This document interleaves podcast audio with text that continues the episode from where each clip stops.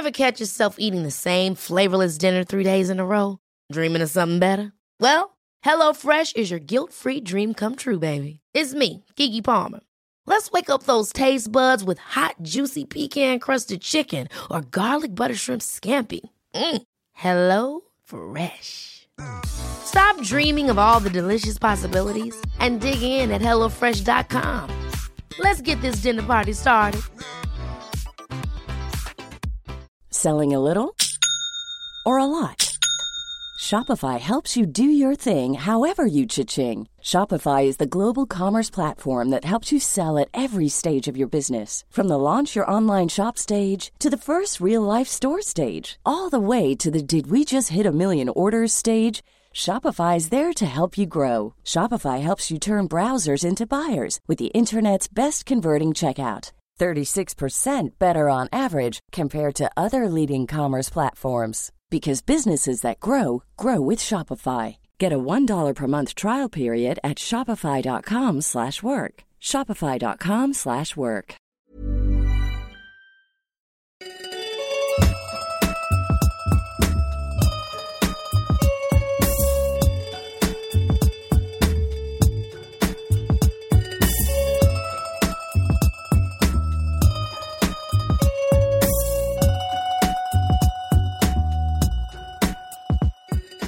I'm sure you can tell by the way that I talk that I am Petros Patsilivus, and this is Coppola Connections, where week by week we're shaking every branch of the Coppola family tree to answer the ultimate question Are they the greatest film family of all time? Last week we looked at Talia Shire. This week we're looking at her then husband, David Shire, and his contribution to the soundtrack of Saturday Night Fever. I'm joined on this episode by Katrin Lowe who, in the time from recording this to this being released, has announced that she has a podcast coming out very soon called Do You Want Me, which she is doing with the amazing Rich Nelson of the Betamax Video Club, where they are looking at the most relatable, intriguing, and dysfunctional relationships in film history. I'm sure just by listening to that, you're just like me and you can't wait to hear it. So definitely keep an eye out for when that podcast drops. As always, if you want some bonus chat, head on over to patreon.com forward slash Caged in Pod where you can get all things Nicolas Cage. And me and Katrin had an amazing chat about Nick Cage. I've recently as well updated some of the tiers on Patreon.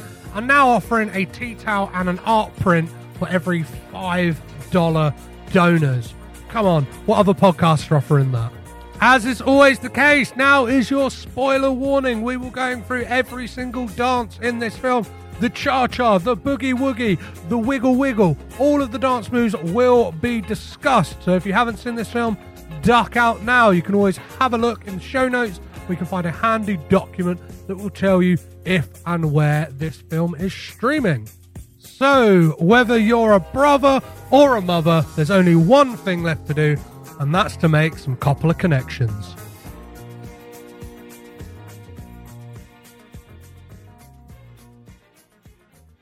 On this episode, we go back to 1977, a year after last week's film Rocky. So let's clock off work, get on our dancing shoes, get a little bit of speed, round up your mates. It's Saturday night, and we're going to head to the 2001 disco as we discuss Saturday Night Fever.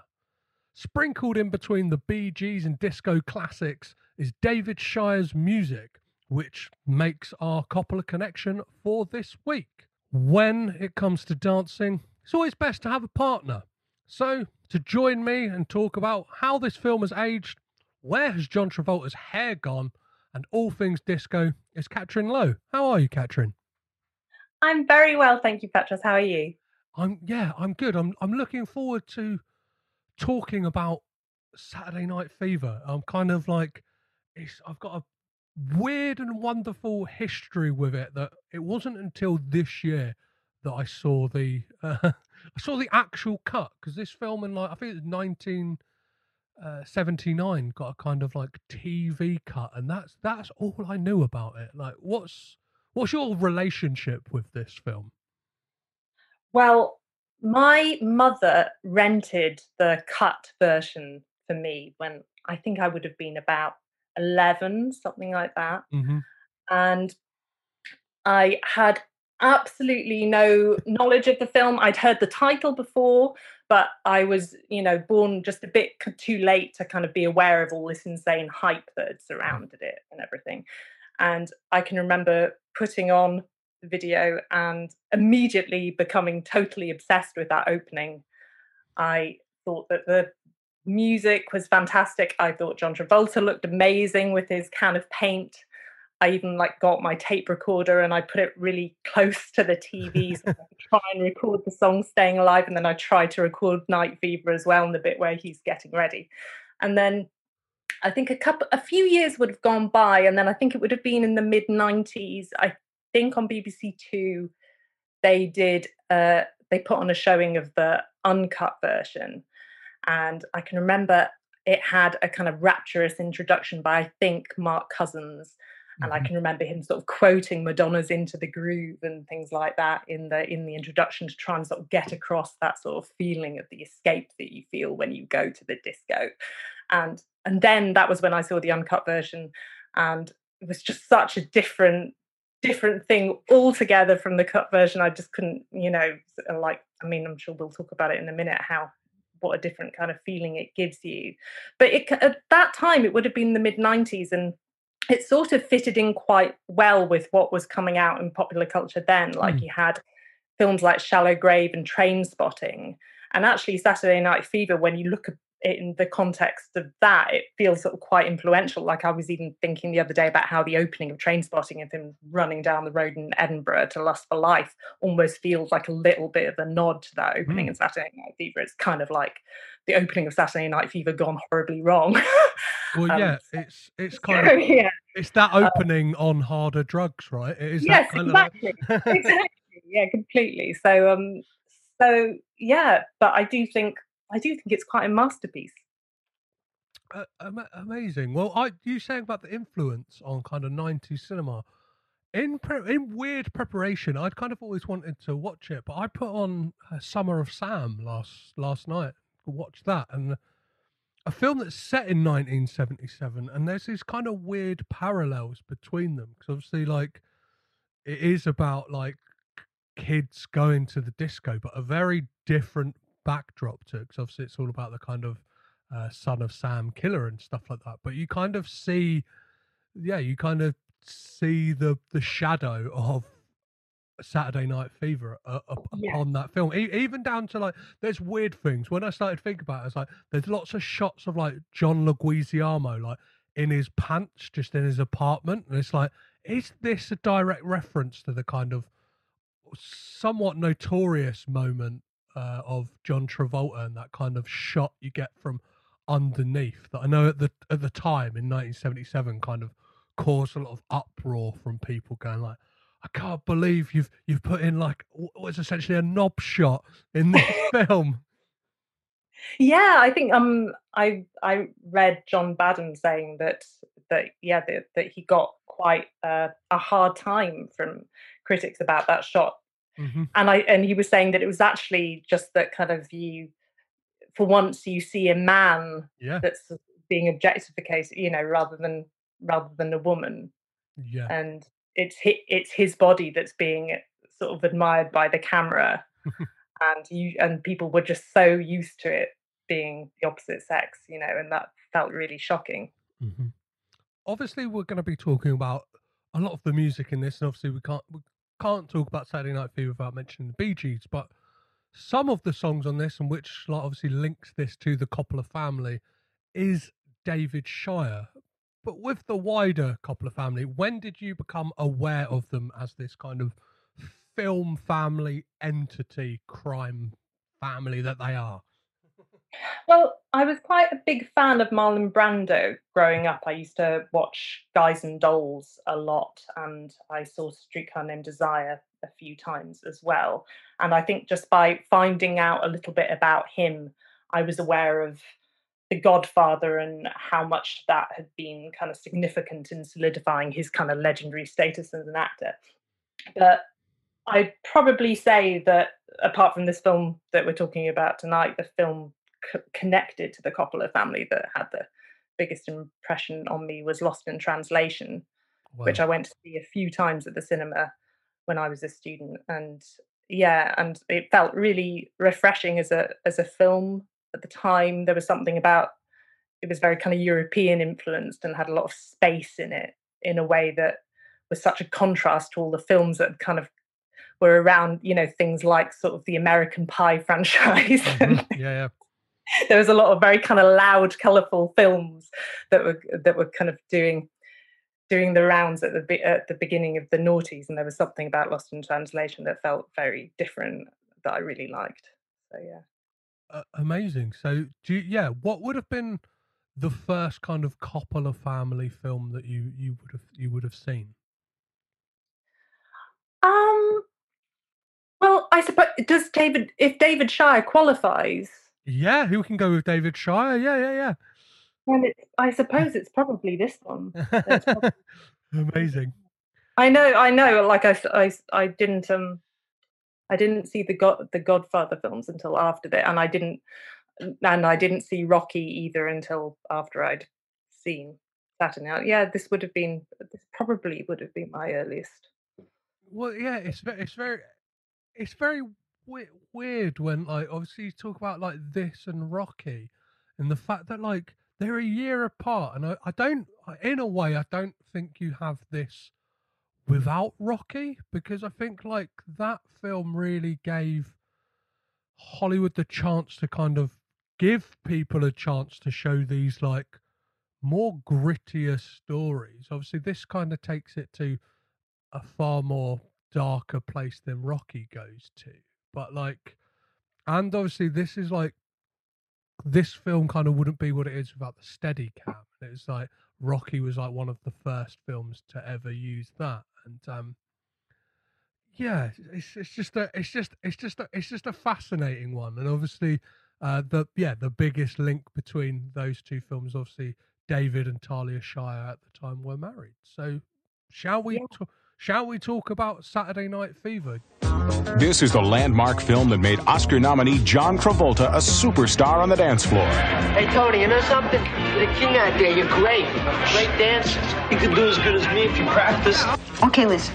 I like it. We could dance together. That's it. We could just dance together and uh, nothing more, nothing personal.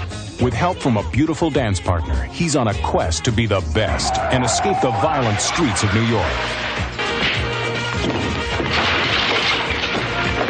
And what happened to your face, huh? Oh, I cut myself shaving. With a switchblade, huh?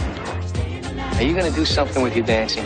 I don't know. I don't know. People ask me all the time. Tony, the only way you're gonna survive is to do what you think is right. Now we have Stephanie Mangano and Tony Manero. Relive the music of an entire generation with John Travolta in Saturday Night Fever. Could you perhaps give us like a brief synopsis of what this film is about? Well, I suppose this film is about nightlife mm. and about how this uh, young man called Tony Manero is finding solace in going out on a Saturday night with his friends and getting away from his kind of uh, slightly oppressive job in a paint shop uh, where he's got a lovely boss, but he's just very aware of the fact that he might have this job for the rest of his life and he doesn't know that's what he wants to do. Uh, he is being brought up in um, a Catholic household where uh, he has a brother that is um, currently away and he's joined the priesthood, and his parents are very approving of that. They're very disapproving of Tony's uh, recreational activities outside the household. And there I suppose the culture in which he's being raised is very traditional. Mm-hmm. And yeah, there are certain expectations for Tony's life, and he he's not sure that those expectations are the things that match up with what he wants. Yeah, there's a there's a really like significant moment in the opening, and John Badham talks about this on the commentary. Is that he wanted to show because I obviously it's like that shot of the Brooklyn Bridge before we kind of get to Travolta strutting down the street. Is he just wanted to show how close somewhere like Brooklyn and Manhattan is, and I kind of like this film very much is about crossing that bridge, right? To to to make it to the other side. Now, even if you don't know what that is, and kind of like you go on Tony's journey, and I don't know. I guess because I don't have, I, I hadn't seen this film when I was younger. I'm kind of gonna lay my cards out on the table quite early. I'm not sure how I feel about this film because I'm not sure if Okay. it is the is the film that I kind of like expected it to be. Do you know what I mean? Yeah. Like I kind of like you kind of get sold on this idea that it's going to be this like it's a film about the disco era and like and then like you kind of get introduced to Tony Manero and his kind of gang of goons who who are, f- are fucking arseholes, basically. Yeah. What what what do you what, what are your kind of yeah? What do you think of the character of Tony? Well, I think I think that he's an interesting he's an interesting sort of like you have the machismo that is Mhm. sort of identified in a film like Rocky, but then it's all subverted because they explore that version of Tony through disco dancing and sort of self beautification, and both of those things are usually associated either with women or or in a sort of homosexual context in terms of what we expect in film. And he is, you know, he's sort of showing us this incredibly kind of raw, aggressive, quite vulnerable um, version of masculinity that's, you know, very rude and amazingly just sort of op- open to everything that's happening to him, incredibly impulsive. And there is something interesting about him though, because if you if you watch it a few times, Mm-hmm. you start to notice actually that that Tony doesn't actually have very much sex in the film. Yeah, and you you think you kind of have uh, you sort of pinned that on him quite early on i think where you kind of think oh yeah well he's just after xyz and then you notice when you watch it again you can think actually he he turns down quite a lot of sex. And he and he he they even have that sort of moment where the girl where the really gorgeous girl is saying to him are you as good on, on the dance floor as you are in bed Yeah. and he kind of tells her to fuck off you know he sort of tries to dance with her and he says well if you know you're a lousy dancer it probably means that you're a lousy fuck and yeah, and then he sort of pushes her off the dance floor and then he dances to you should be dancing and it's the most amazing sequence but it's also quite sort of narcissistic and it's sort of just the ultimate clearing the dance floor. Here i am i am amazing. And i'm actually sort of more interested in the perfection of my own performance than i am in like getting a bit of skirt tonight. So he's sort of this mass of contradictions. Yeah, and I think I think one of the things I have a problem with is like if you kind of weigh it up on the scale of the things he does throughout the film, it's kind of like you see you see him more being like a dick to people and kind of like through his kind of narcissism and arrogance kind of like doesn't see that the people around him are, are crying out for help especially like when you look at the character of Bobby and the way he treats like Annette throughout this film and even like the way he treats Stephanie that it's like kind of by the end of the film we'll, we'll we'll obviously get into that a bit later but I, i'm not sure like i'm like the way you've treated people tony are we supposed to are we supposed to at the end go oh all right mate like you've, you've had a bit of a you've had a bit of a tough one well hope it all works out for you is it like you've kind of made your sordid bed it's time Yeah. to strip down to your pants and lay in it because like and it's it's that thing i know that not every tale has to be one of good and bad or there is obviously the grey in people and it doesn't have to be some kind of redemptive story but it kind of does in a weird way play it out like that. And it's it's just i guess there is that kind of weird juxtaposition that it kind of plays off against that thing of trying to have its double stacked slices of pizza and eat it. In in that it kind of tries to like be like this hey like let's all have fun dancing movie and then it's kind of like sandwiched with this like really quite nihilistic film about like feeling trapped and living in like a dead end. I don't know it kind of like i guess it's the fact like if it was about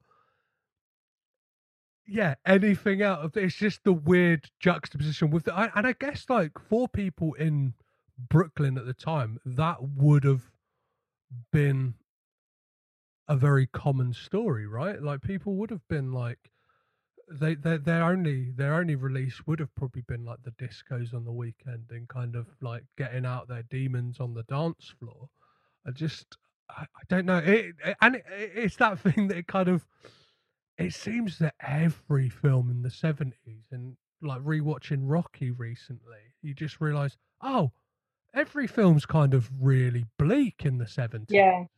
Yeah.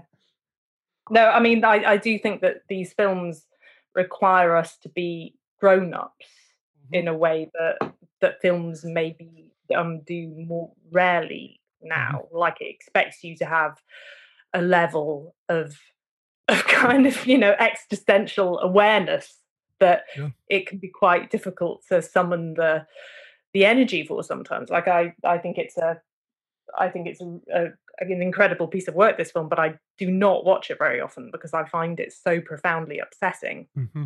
yeah. it leaves me with a feeling of just you know oh my god i'm so i feel so i feel so disturbed by this film and i think that i mean you're completely right about the how the the the feeling of disco in it totally wrong foots you. But I mm. think that's good in the sense that nightclubs do exist in grim areas. Like, yeah. you know, we've all we've all been to to nightclubs and you go in and you might have a bit of a scary incident i think it's quite a universal feeling for people that have kind of you know indulged in a bit of nightlife in their in their time which most of us have and so that idea of there being a club where you hear really exhilarating, wonderful pop music, and then you go home and you're miserable. Mm-hmm. I don't think is is something that shouldn't be represented yeah, yeah. in a. I think that's quite that's quite real. But also, I think that your your point about how unsympathetic Tony's character is is a really good one, and I think that's sort of why I do think when I'm watching this film that if you take John Travolta out of it, and you put someone who's got less of a sort of nuanced mm-hmm.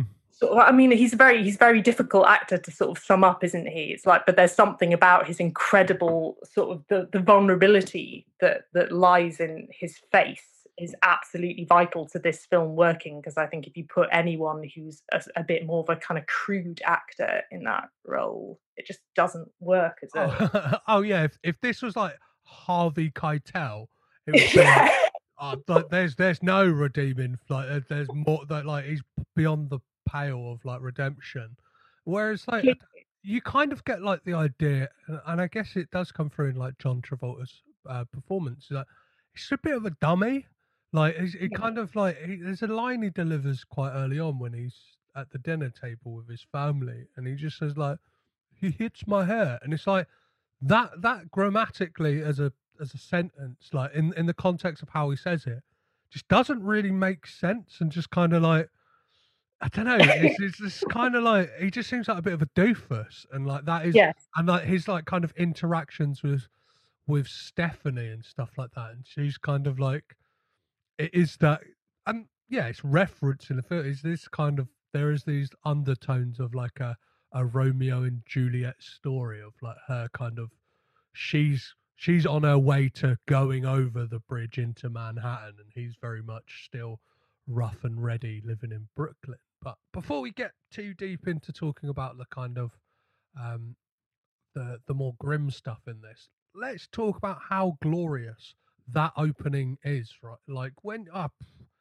it's great, right? You kind of that. I think that's the thing when you when you first watch this film, you get that opening. You're like, right, I'm up. I'm ready to go. Like this is this is going to be just like pumping disco tunes, a guy just having like walking down the street.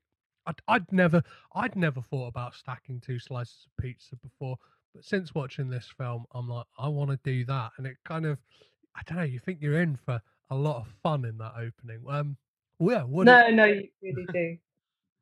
what, what, uh, what I'm sorry. Of, no, what do you make of that opening? I well, as I say, I was just absolutely transfixed mm. by it, and I didn't, I wasn't prepared for it. It, you know, that's the thing. I, I can tell you that it, it wasn't me responding to hype in any mm. way. Yeah. Like I saw that as you know, as a young person, completely just fresh, and I thought it was one of the best things I'd ever seen. And it's really weird because all it is is him kind of having got been sent to another paint shop to get a can of paint, and it's just him walking down the street, and you're like, why is this? So incredible. And it's the combination of him and the music. Like yeah. you take take one away and it doesn't. But apparently, when they were filming it, they were just they were having a real problem with filming all of these scenes. I'm sure you will have read about this as well, with kind of just there being hordes of yeah. John Travolta fans screaming on the sidelines. And I had, I read some kind of quote from him where they sort of said to him, "How are you so confident in that first scene? Like, where do you get that strut?" And he was just like, "When you've got thousands of girls screaming at you from the sidelines, it's quite easy to walk in a confident way." It's, it's that, and they actually had the demos for Staying Alive like they had, they had a demo playing on set, so they could, so he could obviously keep in rhythm, and like yeah. the people on, and you kind of like you see it with the people on the street. They're kind of like almost everyone's in weird time to the music, and it's kind of like interactions with with people. And this is and in that kind of first couple of minutes as well, you get two of John Travolta's family members uh, on screen. So his sister is the woman who's working in the pizza place and the woman he's kept waiting as he goes to get that tin of paint is John Travolta's mum. Yeah, that's amazing, isn't it? And, I, and I, I, hear that that you know they they sent a limo for her and stuff, and like really gave her the five star treatment because they really wanted to be incredibly nice to John Travolta's mum. And there's something there's something wonderful about knowing all of that when you're when you're watching that opening. It's yeah. funny when he when he orders the two pieces of pizza. The another another film that I really like is Point Break, mm-hmm. and there's a bit in Point Break that I really like for some reason where Gary Busey asks Keanu Reeves to get him two meatball subs, and he just yells out the car, "Get me two, Utah, get me two. And I've always thought, I wonder whether, that's a little nod to that bit with the two pieces of pizza. I'd like to think that it was, um, but yeah, yeah, it's a it's it's a good lesson, isn't it? The opening of Saturday Night Fever and how just doing something very simple, just getting the right music and then getting people to film it to the music and make sure that you're in time and getting the right performer and the and the costume and everything just can work really brilliantly. Well, yeah, I think it's that the the thing of like, I just, you kind of like it's synonymous, right? That opening is kind of like if you if you feel like you're struck like if you if you kind of put on good music in your headphones and like kind of have confidence as you walk down the street it's kind of the thing that will spring to most people's minds. Like this film is kind of it's part of our everyday lexicon and what we kind of talk about. It's like if you if you kind of do that dance where you you uh, it's very hard to explain this on a podcast but like you do the the finger point up and down it's like yeah, it's like known as like the Saturday Night Fever dance. It's like, but yeah, I, there's so many times you, I just think to myself like, oh yeah, I'm feeling, I'm feeling confident. i am listening to my favorite music. I feel like John Travolta right now, like, and I, I've, I've kind of that's kind of been a touch point in my mind, and I imagine for a lot of people from an early age, and I, I imagine for people who have never even seen this film, I guess that's kind of like hardwire ingrained into like I don't know, just just what like when they yeah when they kind of have that feeling of confidence. So like yeah, I feel like John Travolta at the beginning of Saturday Night Fever. well, that's why it's quite it's it's it's quite a difficult film, isn't it, to kind of evaluate in some mm. senses because on the one hand, one can have a kind of uh, reaction to the narrative and the characters that are portrayed. But on the other hand, you're just so highly aware of its influence Mm. in terms of popular culture in a way that's kind of extra you know for, for what would have probably been quite a low budget film that by the sounds of it was sort of done in quite a rush it's just extraordinary how it how the ripples of it still sort of flow through everything inclu- including as you say just the way you might think of your like that the opening scene kind of preempts a time when people you know now it's so easy for us to you know on on our phones listen to to music and kind of create our own soundtracks when we're Mhm. going going about our days in a way that it, it wasn't sort of quite quite so easy back then like in the 80s 80s 90s i would have had like a sort of chunky tape walkman um, we tried to do it that way and we've come on in leaps and bounds since then but yeah it's it's it's sort of it sort of anticipates that doesn't it that opening Yeah, de- definitely. And there's like, I don't know, you you very quickly learn in this film because you do you, you have that opening where it's quite bombastic and kind of brimming with confidence, and you kind of think you're gonna get this like fun film, but then like that interaction he has with his boss, uh, Dan Fusco, the, the the paint shop owner, where like he's kind of asking about the future, and Tony delivers that line where he's like, "Oh, fuck the future," and it's his boss's like retort where it's like it's kind of like the mission statement for the film. It's like you can't fuck the future; the future fucks you, and it's like Yeah. w- once you hear that line, it's like okay, I I I, I, I like. I, I get the tone of this film completely. yeah And it's it's an interesting thing why i have i have tried to understand why it is that when when music is used in a film it wires your brain for something. And so if something terrible happens in the film mm, it yeah it just it like kind of pulls the rug out from underneath you in a, in a way that it wouldn't do if you were watching a Scorsese film that kind of just felt from the get-go like you knew what you were dealing with. Yeah. and Well, well, and it, and it's very weird as well because obviously, like, I don't know why I had, especially for for myself, and I, I, I guess I guess other people would probably have this idea of what they think Saturday Night Fever is, but it's similar to Martin Scorsese film because it's like that's littered with like needle drops from like pop songs, whether it's like Mean Streets or kind of like Be My Baby and stuff like that. It's like Yeah. they are they are all like great kind of get up and dance fun pop songs. Yeah. Yet like you kind of I don't know, you kind of when you think of Saturday Night Fever, you like if you haven't seen it or just like if you'd only ever seen that kind of uh disco cut you, you would have thought like oh yeah it's just fun fun like disco movie. Not like it kind of deals with some of the really existential questions really like serious topics that kind Yeah, of like, and, and like um like the um the white the white suit for instance Mhm. like that image that we all have of him wearing the white suit doing the the pointy dance like i always forget whenever i revisit the film i always forget that at the, the point where he's wearing that and he's in the dance competition he's his face is completely beaten up and he's got you know he's he sort of doesn't doesn't look very good you know he looks knackered and he looks kind of depressed and and it's funny how in the marketing of the film there was something where they kind of took took that image and they the the the, the iconography of the film is so powerful that it actually even if you've seen it a few times each time you watch it again you go oh oh i really forgot that this Mhm. was so, yeah, yeah. so dark you know Yeah, so- I'm actually looking at the DVD cover right now, and it's it's got that like that image, and they've obviously like done it on another day where he hasn't got or like kind of done it pre or post him having the the the makeup on for, being battered and bruised, and yeah, he looks he looks absolutely great. He almost looks aspirational, of like yeah, if I put on a white suit and a black shirt, I'm gonna look like Travolta, and it's like.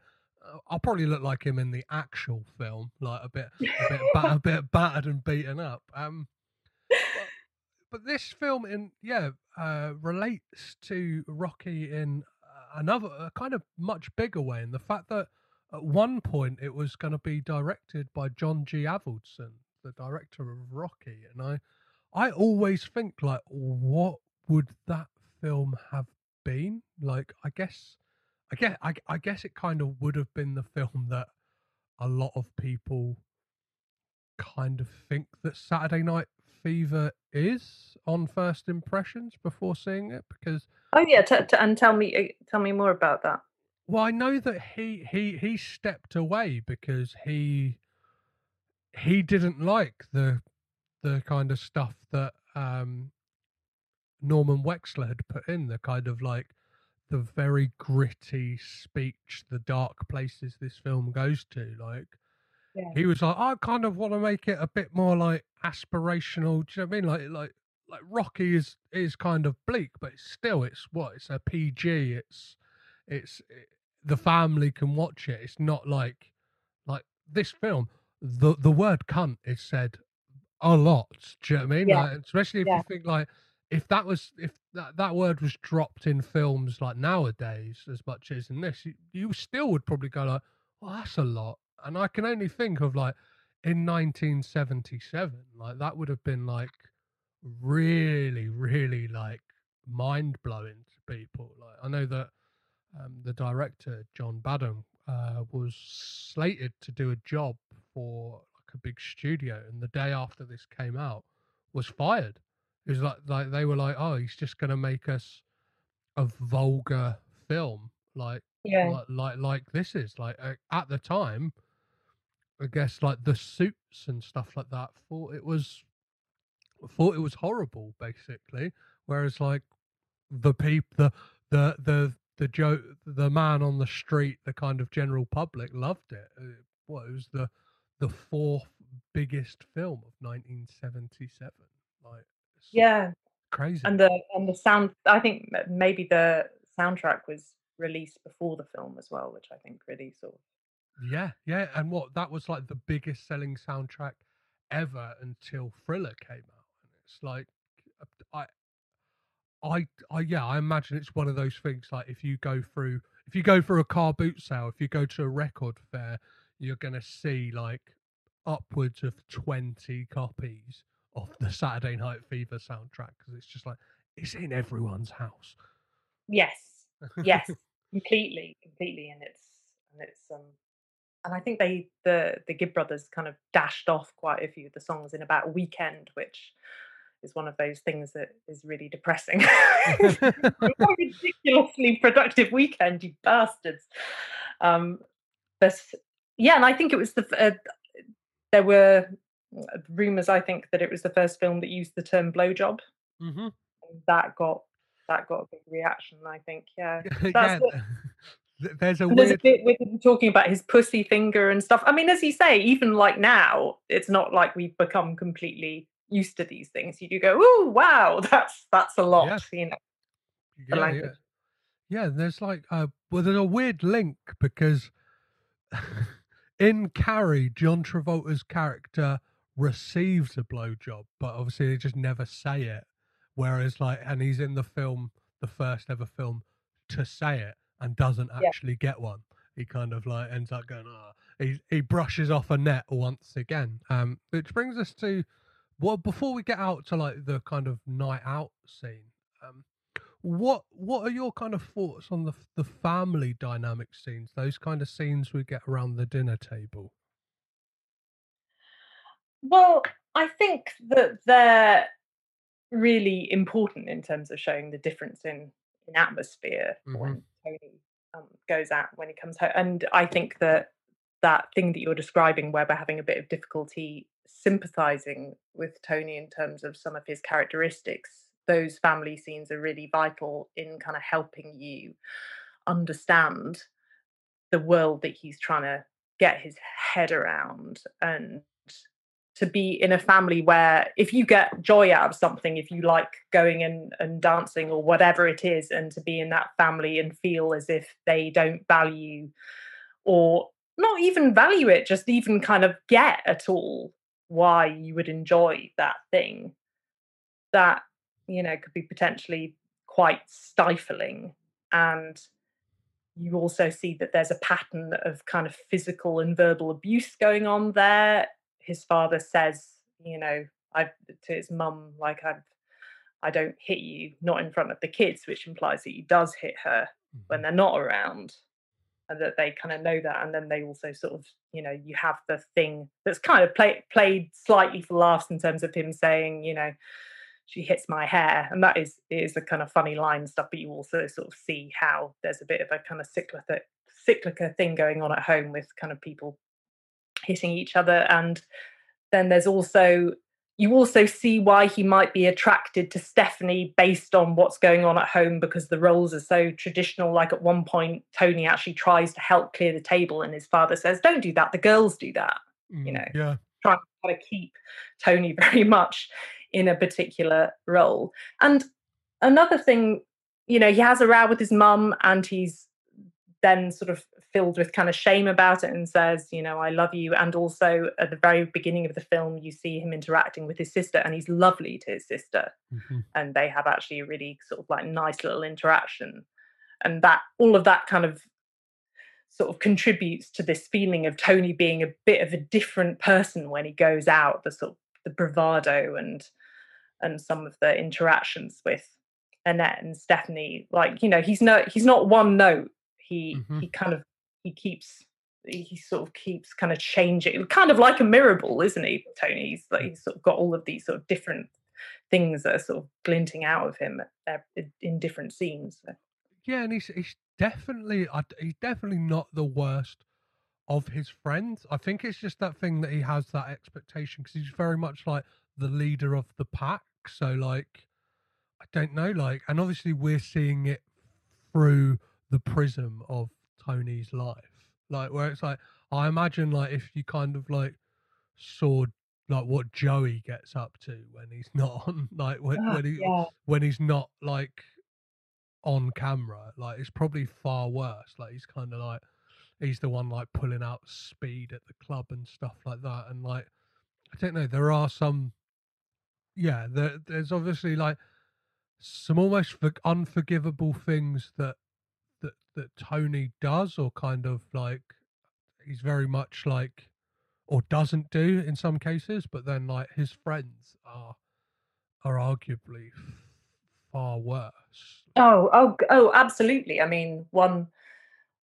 T- T- Tony is is incredibly rude, but sometimes actually his actions, as you say, are are better than his friend. You know, like he's very he treats Annette really badly, but on the other hand, he isn't opting to use Annette for sex.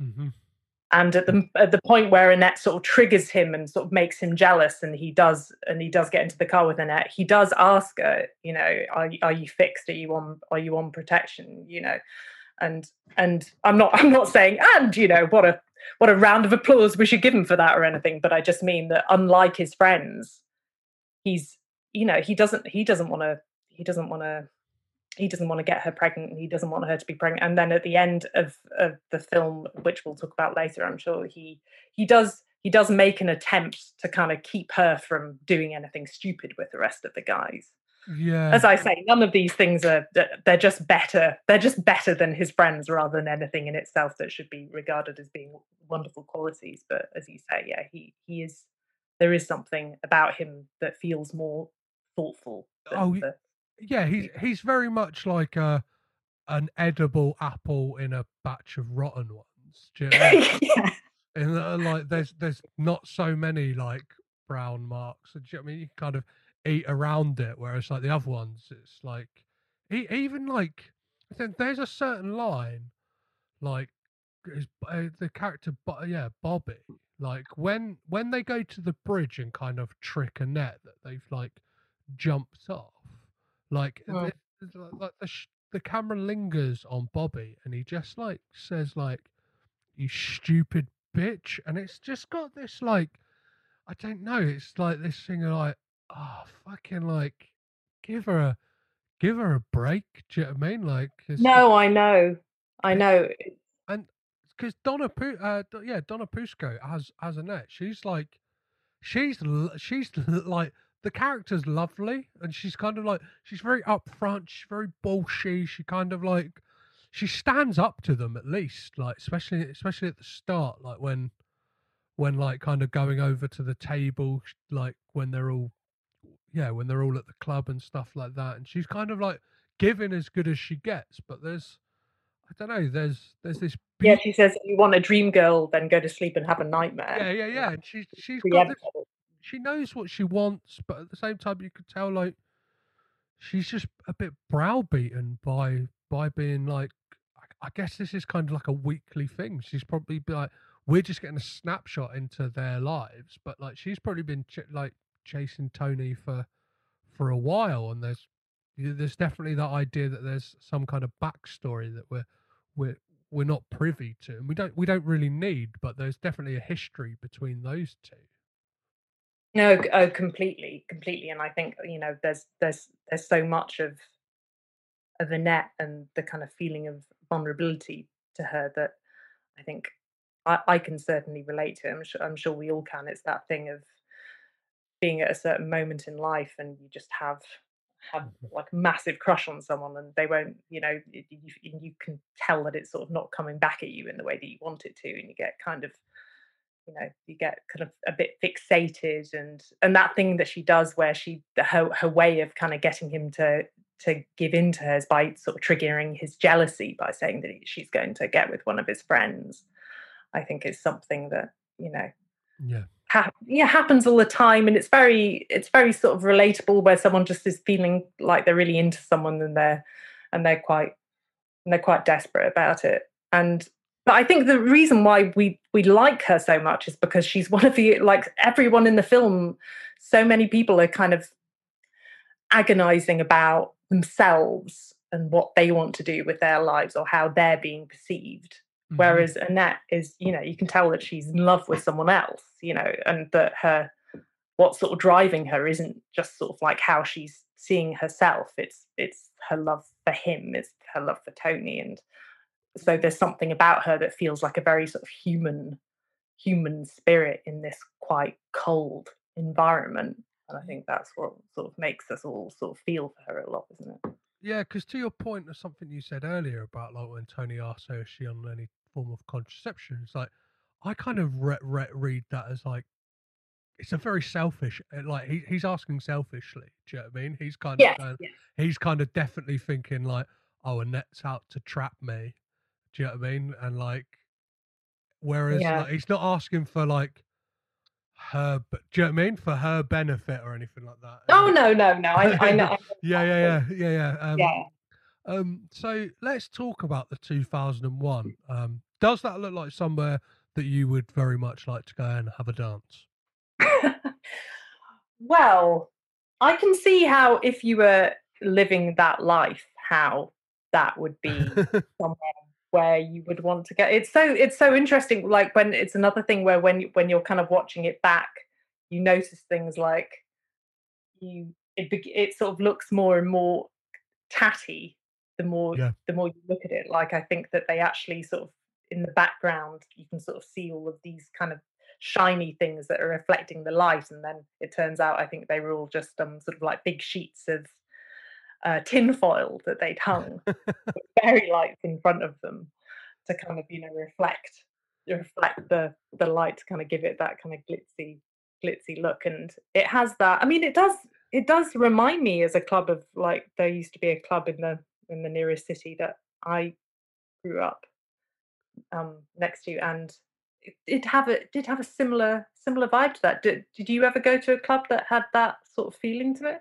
Yeah, I've definitely been to places like that. I think I've been to like I've like a Flares or somewhere like that where they even have like that kind of, which I guess I don't know. This this would have been the first place a lot of people have seen this like that light up floor, which uh, like cost the was like the biggest expense on the budget. It cost like fifteen grand, and they kind of had it so it could be like, I guess it's commonplace. Like you can kind of get buy lights for like a fiver off the internet do it, but like would actually uh perform to the music and like change and stuff like that and um there's a great quote from like the disco owner because obviously like this is a real this was a real place he saw like dailies of of what they were shooting and obviously it's Yeah. like like it, it must have looked mental with all that tin foil on the walls like in the kind of the cold light of day, which I imagine Yeah. like some of the a lot of this would have been filmed, but like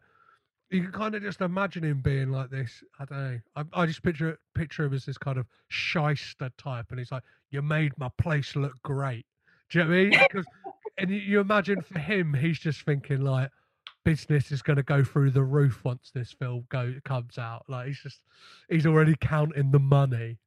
Yeah, yeah, completely. completely. Um, I mean, it has that. It does con- conjure up a certain kind of atmosphere, doesn't it? The, like they have the Yeah. such great scenes of, um, you know, to- Tony and his friends walking into it, and people kind of, you know, the the crowd sort of parting and Well, the, and all- all the background dancers as well. They they very much looked for people who were actually looked like people who would frequent these places. I know that like a lot of people who auditioned were like people working in like the chorus lines on Broadway and stuff like that. And um, uh, John Badhams kind of said like, "You look too much like dancers." Like, we, Yes. we don't we don't want that. We want like so the people who who wouldn't normally get the roles, like who might I don't know, like might- yeah, might be a bit of of, of a more weighty guy or something like that, who just happens to be able to cut cut a rug. Like they they would they they were they were getting roles, or they kind of like scouted people in the Brooklyn area who were going to these clubs and could really really cut some shapes, and you kind of really get that with that first night out when they do that. It's almost like a line dance that they do. Yes. and it's, yeah, it's great, right? it is great. It's definitely one of the best scenes in the film because, as you say, uh, it has this wonderful kind of unpolished quality to it, and it mm-hmm. actually makes it. It didn't revisiting the film this time after sort of like you know watching quite a few seasons of something like Strictly Come Dancing. I I did I did sort of appreciate how there is something wonderful about people sort of intentionally creating art that does sort of reflect ha- you know sort of real people attempting to do something you know that gives them kind of like this sort of feeling of escapism and how that's actually sometimes more moving than you putting on a TV program or a film where it's the people you know that are kind of that look amazing and they're dancing in the most amazing way that you could never possibly do. And there's something you know about that scene of them all line dancing and they're all you know kind of they don't look over rehearsed they Mhm. all look very much like people that you'd actually see in a club and there's something about that moment it's probably the most sort of uplifting quietly uplifting moment in the film because it's all it's like all of those people in that community doing something together that makes them feel good and there's no aggression for a moment Yeah, and the music's absolutely glorious you know it's weirdly euphoric, right? It's Yeah. kind and especially as the kind of club envelops with smoke, which was something that they like were like, oh, uh, that doesn't happen in clubs. And then like after this film came out, clubs actually started getting smoke machines. So like yeah kind of like one of the influence, one of the many influences this this film uh, No, had. completely. And um, and when you were watching Top of the Pops when I was a child and stuff, they had so, so much Mm-hmm. dry ice and things. You kind of think, yeah, they probably wouldn't have introduced all of that into so much, so much kind of light entertainment on TV if it were, weren't for Saturday Night Fever as well.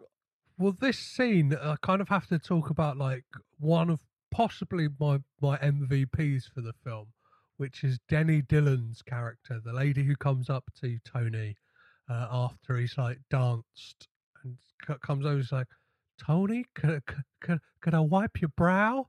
And like just the just the way she delivers, she delivers it a lot. She's like, I love to watch you dance, and she just Yeah. kind keeps saying it, and like. Uh, yeah, and it, you kind of see that thing that like I don't I don't know like he had he's you you half expect him to be like mean to her as well, and he's like you know what like I'm, I'm actually I I just love dancing. If you want to dance, like yeah, let let's go for let's go for a dance, and it is in moments like that that you kind of like go, oh yeah, like t- like tone, especially because his friends are all like what bad mouthing her and just being like real real arseholes, like like when he when, Yeah, he, when he heads to the dance floor, and yeah, then we get like Yeah. the the introduction of Carol Lynn Gorney when he sees her like dancing on dancing on the dance floor because the DJ again who is possibly one of my other MVPs are just there's there's something about the the DJ at that club who's just he's fantastic. I love him. yeah, he's so good. Um, but yeah, what what do you think of Carol Lynn Gorney in this film? I I like her um I like her performance and and understand the character a lot more now having revisited the film than I did when I was younger. I think I used to all of my sympathy used to be with Annette's character, I think. And I mean even kind of in terms of their sort of physicality, there's something about um this there's something about kind of Annette, the way she's cast, like she looks very much like how um, uh, a woman you see in a you know she's got arms and she's got breasts and she's you know sort of quite short and so and she's a really you know she she can dance but she looks kind of like a like a kind of you know a, a sort of a woman that you'd see out but then there's something about stephanie when she's introduced as a character on the dance floor she has that kind of look about her immediately where it's kind of like this is a you know she's she's got a sort of waif like quality to her and she's sort of dancing in a in a in a way that's classy that might kind of intimidate you as a woman. I i sort of recognize that completely. And there's something about it stephanie's character now i have a lot more sympathy for her because there's something in her name dropping and going into the city and getting this job and then feeling the need to kind of you know insert all of these details about her life about how she's now kind of drinking tea with lemon and talking down to tony about you know sort of like rubbishes his thing where he says isn't, isn't romeo and juliet isn't that by shakespeare? And she's like no i'm talking about zeffirelli the film di- director and things you know she's being uh she's being sort of quite pedantic but on the other hand there are these little tells where she says nobody has any idea how much i'm growing. And there's something really defensive about that line where you kind of think oh actually she's going through stuff as well. You can Mm. sort of see how she's sort of trying to build a life for herself and there are people that she knows that kind of where she feels like they're trying to put her in a box and she's she's rebelling against that. And and you know i i moved from i moved from north wales and ended up uh, working in theatre in london. And i know that when i would have seen some of my old old friends because when you're in theatre you you meet famous people because of mm-hmm. just you know because of actors being around and stuff and you know sometimes there are these things where i see stephanie kind of name dropping you kind of think i bet i've done that Yeah, you know? Yeah. it's like it's quite recognizable as kind of something that you try and do sometimes to try and you know like assure people that you're doing something interesting with your life or something you know and it's it's not a likable quality but i think when you get older you sort of recognize that it's quite universal some of these things and and especially the ages they are because what tony's 19 stephanie i does she divulge her is she like I, I, she's got to be early 20s right? So like like it's it's not it's not very like i don't know it's not like she's sh- she seems lost as well. Everyone seems lost in this film and she seems like somebody who very much know well she pinpoints exactly what tony's life is doesn't she? She says to him like oh i bet you're living at home with your parents. You've got some dead end job and the way you the way you kind of let off steam is just going out to the 2001 every weekend. And tony has like an element of pride about that. He's like yeah that is what i do. And she's kind of gone past the rubicon on that and it's like well yeah that that's what i probably you that's what i used to do. Is I, I guess it's that thing of like when if you speak to like an 18 year old and like for them like there's there's nothing wrong with that idea of just like yeah i I live for the weekend. I go out do you know what i mean? I dabble in drugs i dabble in like drinking. I, I just cut Yeah. loose on the weekend. Whereas like yeah you speak to somebody like of, of even 25 like maybe a bit late. It depends uh, if he's a man or a woman. Speak to a man of about forty, you'll probably get uh, the idea of like him going, "Yeah, it's probably time to be serious about things." And uh, uh, there's there's a great like innocence and again like hurt to Stephanie as a character that like she has managed to escape that world. Do you know what I mean? She could have very much become like I don't know, just just another another victim to like that that kind of lifestyle and like just had to deal with she could have ended up marrying a dickhead like one of Tony's mates essentially. And yes. She, she's kind of she she's got away from it and like she's got I don't know, she's got there's something more for her out there. Um yeah. Completely and I think that uh she's even though she is quite brutal to him in that scene and she can be quite abrupt and rude. I mean, she certainly that, that that line that she delivers to Bobby C, where he says, "Would you get an abortion or would you marry me?" And she says, "Who would I have to marry?" And he says, "Me." And she said, "Oh, I get an abortion." It's so incredibly, it's brutal. But on the other hand, as you say, like if if you're in that, if if you're consorting with with people and you kind of know that in order to in order to kind of make a different life for yourself, you're going to have to encounter certain things, it's it's sort of understandable that you might be quite defensive, mm-hmm. and you might sort of you know emulate kind of some of the aggression of what you've encountered around you, and then you also sort of see the thing of her being quite rude to Tony in that cafe scene. That cafe scene is brilliant, I think. Uh, and then, but then you see that older man that she's having that living arrangement with be mm-hmm such an ass to her, sort of, you know, telling her which books to read and saying, don't say super. No one says super anymore and things. And you kind of think, oh, well, she's, she obviously thinks that she needs a man like that in her life to tell her what, you know, what is right or what's wrong. So when she goes into work, she knows, um, she looks like she knows what she's doing. And I can completely relate to that as well. That thing where you kind of think, I need someone to, to guide me, even if that person's sort of really talking down to me, you know.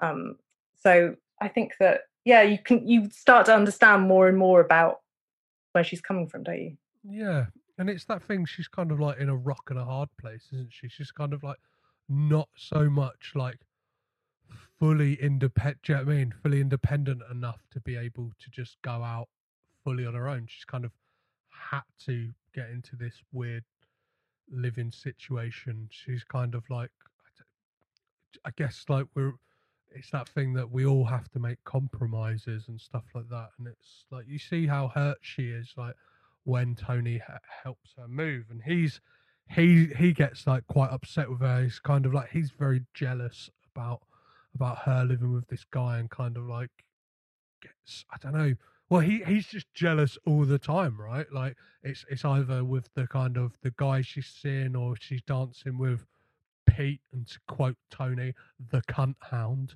Like, yeah, he, he's kind of always like flying off the handle, and I don't that like the to talk about like the middle section of this film. It kind of like it builds it builds up with you kind of get these scenes of him and Stephanie practicing for like the big dance. A lot a lot of Annette kind of like just being stood up, and then um yeah we get the we get that first scene on the on the on the bridge, and I know that they they actually didn't tell Donna Pescow that like there was a platform underneath. So when you see her face when she thinks that they've like fallen, that's her actual like reaction. oh, that's that's awful. I hate if that's true. That's awful. Mm-hmm. I disapprove. yeah. Because yeah. I find it, I just but the both the bridge scenes, I oh I think I think it might be. I think the fine, you know, the final one in particular, obviously, I think might just be the most disturbing thing in any. I think there's something about the way it sort of emotionally gets you, and then it's just so tragic that I just find it so devastating. And there's something about the fact that they were filming, they were really filming up there, and it does sound as if the whole process was extremely dangerous. Yeah, it's kind of like the the film. You can tell it's like, and obviously this film couldn't have been made like any earlier really than it was like, because it's all on locations. It's obviously like the technology before then, it would have been a lot of like having to be on sets and stuff like that because the cameras were just so chunky and it, yeah, it was only like the year before with Rocky that like Steadicams like so they could actually just like walk around with the camera and it not sh- be shaking all over the place or have to have like big dollies and stuff like that uh, to be Yeah. able to do stuff that like I don't, I don't know it's kind of got this weird like low budget guerrilla thing to it. It's got the kind of glitter glitter disco sheen to it. But yeah it's um so let's I don't this film's littered weirdly with these I've kind of got a list of like the B plots because you kind of got this thing of like Tony wanting to kind of get out of Brooklyn but then you kind of got like the whole thing with his brother kind of giving up the the cloth is is that the Yeah. Kind of yeah turning his back on religion you've got like the friend hospitalized for getting beaten up you've obviously got Bobby C who's got a girl pregnant and kind of is just asking everyone about it and kind of like know, there's that moment with him and Tony, isn't there, when he's walking down the street and he he just keeps asking him like, "Are you are you gonna like call me? Are you gonna call me back? Like, please call me back. Like, call me tonight. Like, Yeah. to talk about it." And Bobby's also asking like Tony's brother, who I don't, know what it is. Tony's brother weirdly reminds me of uh, the character of Damien Karras from The Exorcist. There's something about those, Oh, those yeah. actors look very similar, and I'm not sure if it's just people of kind of like Mediterranean descent, like, uh, like yes. uh, yeah. in in uh, what is it like in priest outfits? That's that's not the actual term for it, but that's what I'm going to call them. Yeah. Yeah. Yeah. Yeah. But There's um something about that scene where where you have um Bobby C continually trying to ask Tony's brother the question in the club while Tony's sort of doing his thing.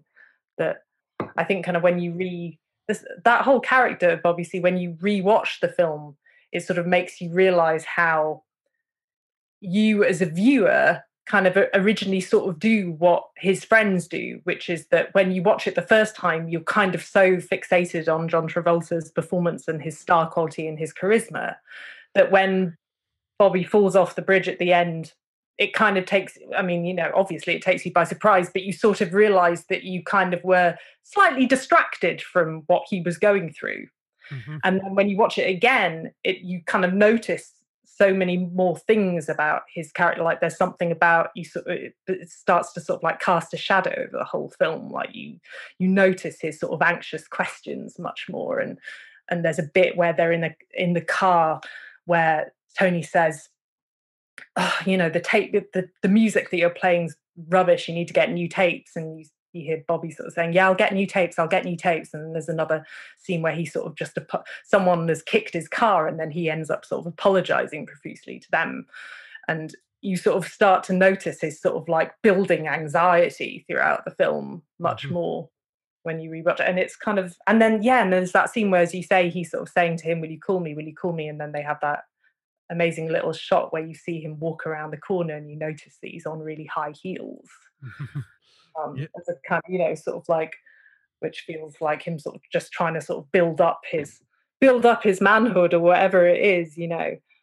And um, yeah, as you say, like it's not it runs under two hours, doesn't it? But it's Yeah. it's kind of packed with all of these different with everyone kind of going through different existential crisis crises in a way, isn't it?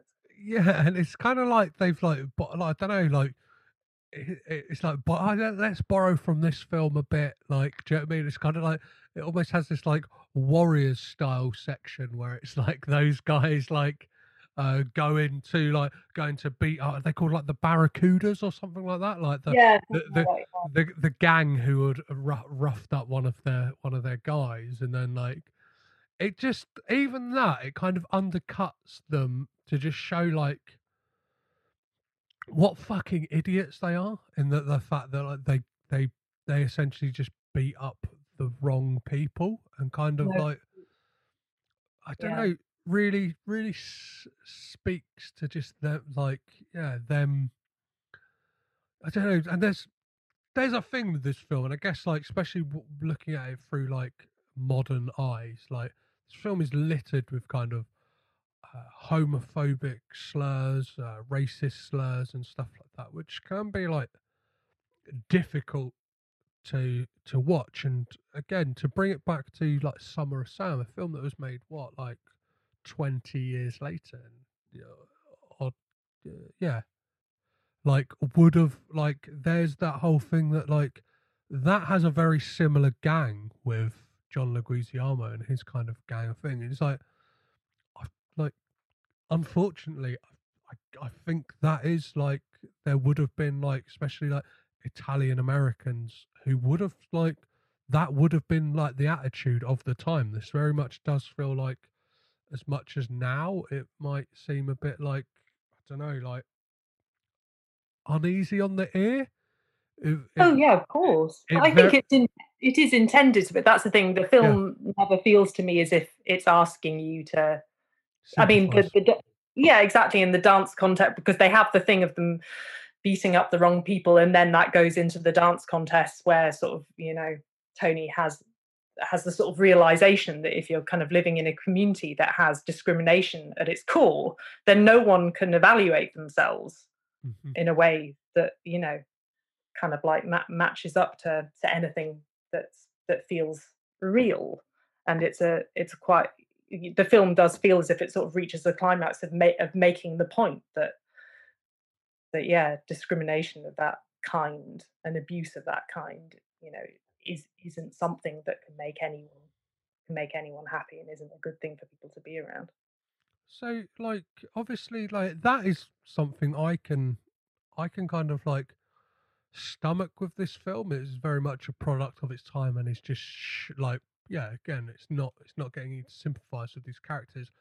I guess like the point it kind of like goes beyond um, the point of no return for me is like how women are treated in this in this film, especially like in that kind of post dance sequence when we get um when we get Tony and Stephanie in the car. Like that's yeah it like even now, like and I'm not sure like I imagine at the time it would have been the same as well.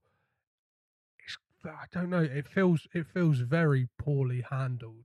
Like especially how this film ends as well. Like I don't no it doesn't it, there's a there's a thing with this film which is that i think John Badham said that he made a decision to have every scene from tony's perspective mhm.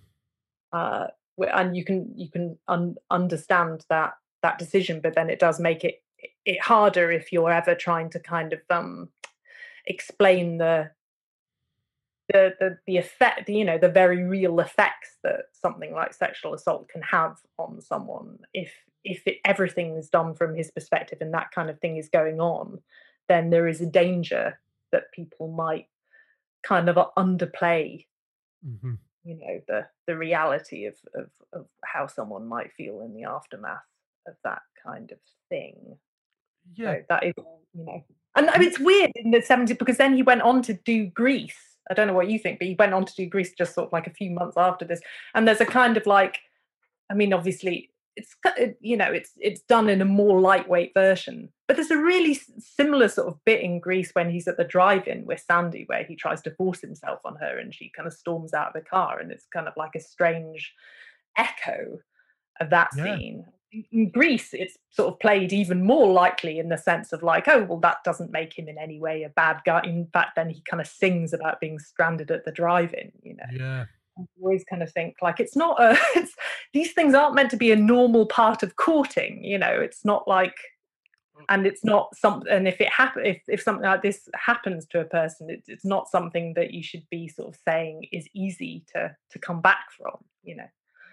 well i think it's I, I completely agree. That is a really difficult point. So it's a very like one-two punch of like because it's like so we've just been it's just been established that yeah like he he is essentially trying to rape Stephanie and then like it's how he then like it if if I don't know if the film had gone somewhere else to where it goes next when it's obviously like we see throughout the the competition which they lose Joey has been plying Annette with like speed throughout the night yeah. or or some type of drugs and then like yeah they they kind of lure her to their beat up car and you get that confrontation between like Tony and and, and the gang and she she again she she's she's essentially raped in the back of the car and yeah. Tony just sits there and it's just like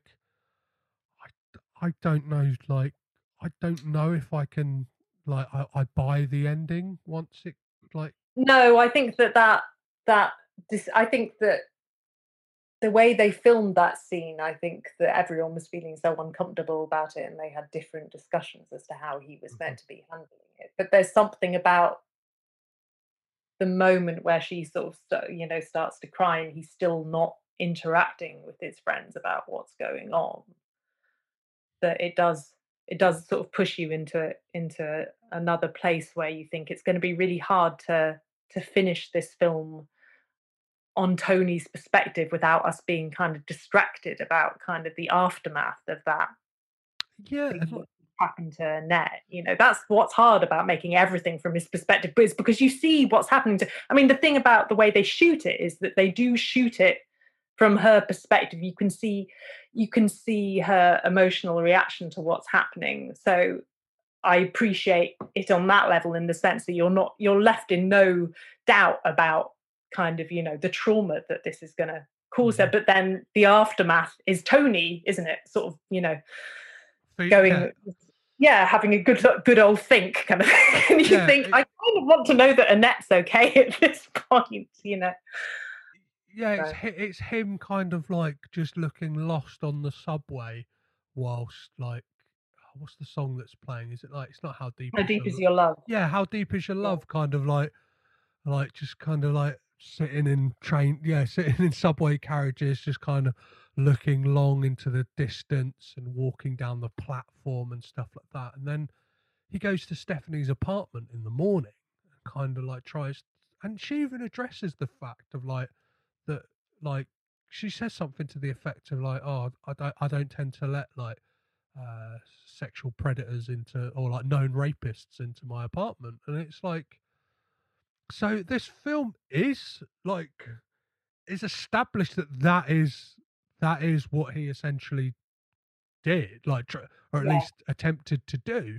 But then, like, the the kind of ending is like him just kind of going like, oh, may, may, maybe like, may, uh, I don't know. It kind of has that thing where it it tries to be like he's learned a lesson, but it's like, what lesson has he learned? It's like he's learned he he wants to move to Manhattan, and it's kind of like it's like I, I don't I don't think I've, I side with you here, like Tony. I'm kind of like yeah, it's like you say, like you kind of want that closure to what happened with with Annette, or, or like do you know what I mean? Or it's like I, I, I don't know. It's it's it's kind of it's, it's a difficult pill to swallow. Even that kind of like interaction of like him and him and Stephanie kind of making up and vowing to become friends. It's like the the the guy has already proved that like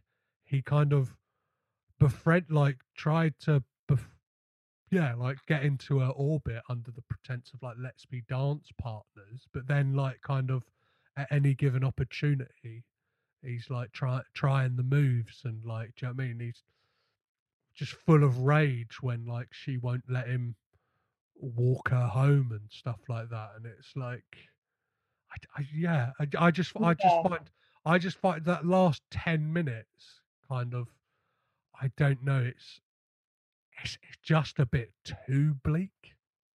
Yes yes completely. I mean i think that the thing that's in, interesting about this is that when when you know that when you know that most that most instances of of sexual assault happen between people that already know each other hmm you sort of do you sort of think well i suppose a film like this is sort of is putting you up against that where you're where you're presented with characters that you get to know and then you'll then you're let in on knowing what you know has gone on in these kind of like dark corners of their life and then you have to just sit with that.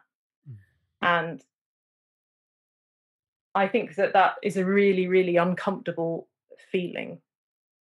But on there is an aspect to it where i kind of think it's it's useful to reflect on some of those things sometimes. Mm, Does that yeah. makes sense? Yeah. Hundred percent, and it's I I guess it is yeah. It's not the fact that I, I mentioned it saying it's a bit too bleak. It's it's not even the fact. It's it's just the way that obviously the the ending is presented. That we're supposed. it's almost like got a kind of like haze to it that we're supposed to be like ah and that and do you know what I mean? Like a postscript would come up and then be like yes and- and stephanie don't you think she kind of looks like a the last shot looks a little bit kind of like you um a sort of biblical mm, illustration stained glass window or something. They put her kind of dressing gown. She kind of looks like a Madonna or an angel or something, doesn't she? And sort of bowing down over him, kind of you know taking care of him. And and you think you know we've seen him several times in this film react incredibly sort of jealously to to quite minimal things. And I don't know if if these two people. It's a lovely idea that he could just suddenly turn into someone that's able to just be friends with someone that he's attracted to but from what i've seen in this film i don't know if he's going to be able to to do Yeah. that yeah, Yeah. it's it's it's just I, I guess it's a very it's a very difficult one, and I, I I don't- think I don't think it is all the aspect of like just looking at it from like a a, a, woke 2021 perspective or anything like that. Like I would imagine like the things it presents and the kind of way it's presented would have would have been slightly problematic at the time. I, I yeah I can imagine like like that there, there's there's other films uh, of that time that kind of like I don't know at least address stuff in a better way. And and- I guess there is like there is a very I don't there's very poor handling. There's again I keep making a weird comparison to Rocky but like there's that kind of scene between Rocky and Adrian that like is is is a bit bizarre when they first like kiss and it's kind of like like I don't know they they I, I, and, and my, my view on that is I just think it's like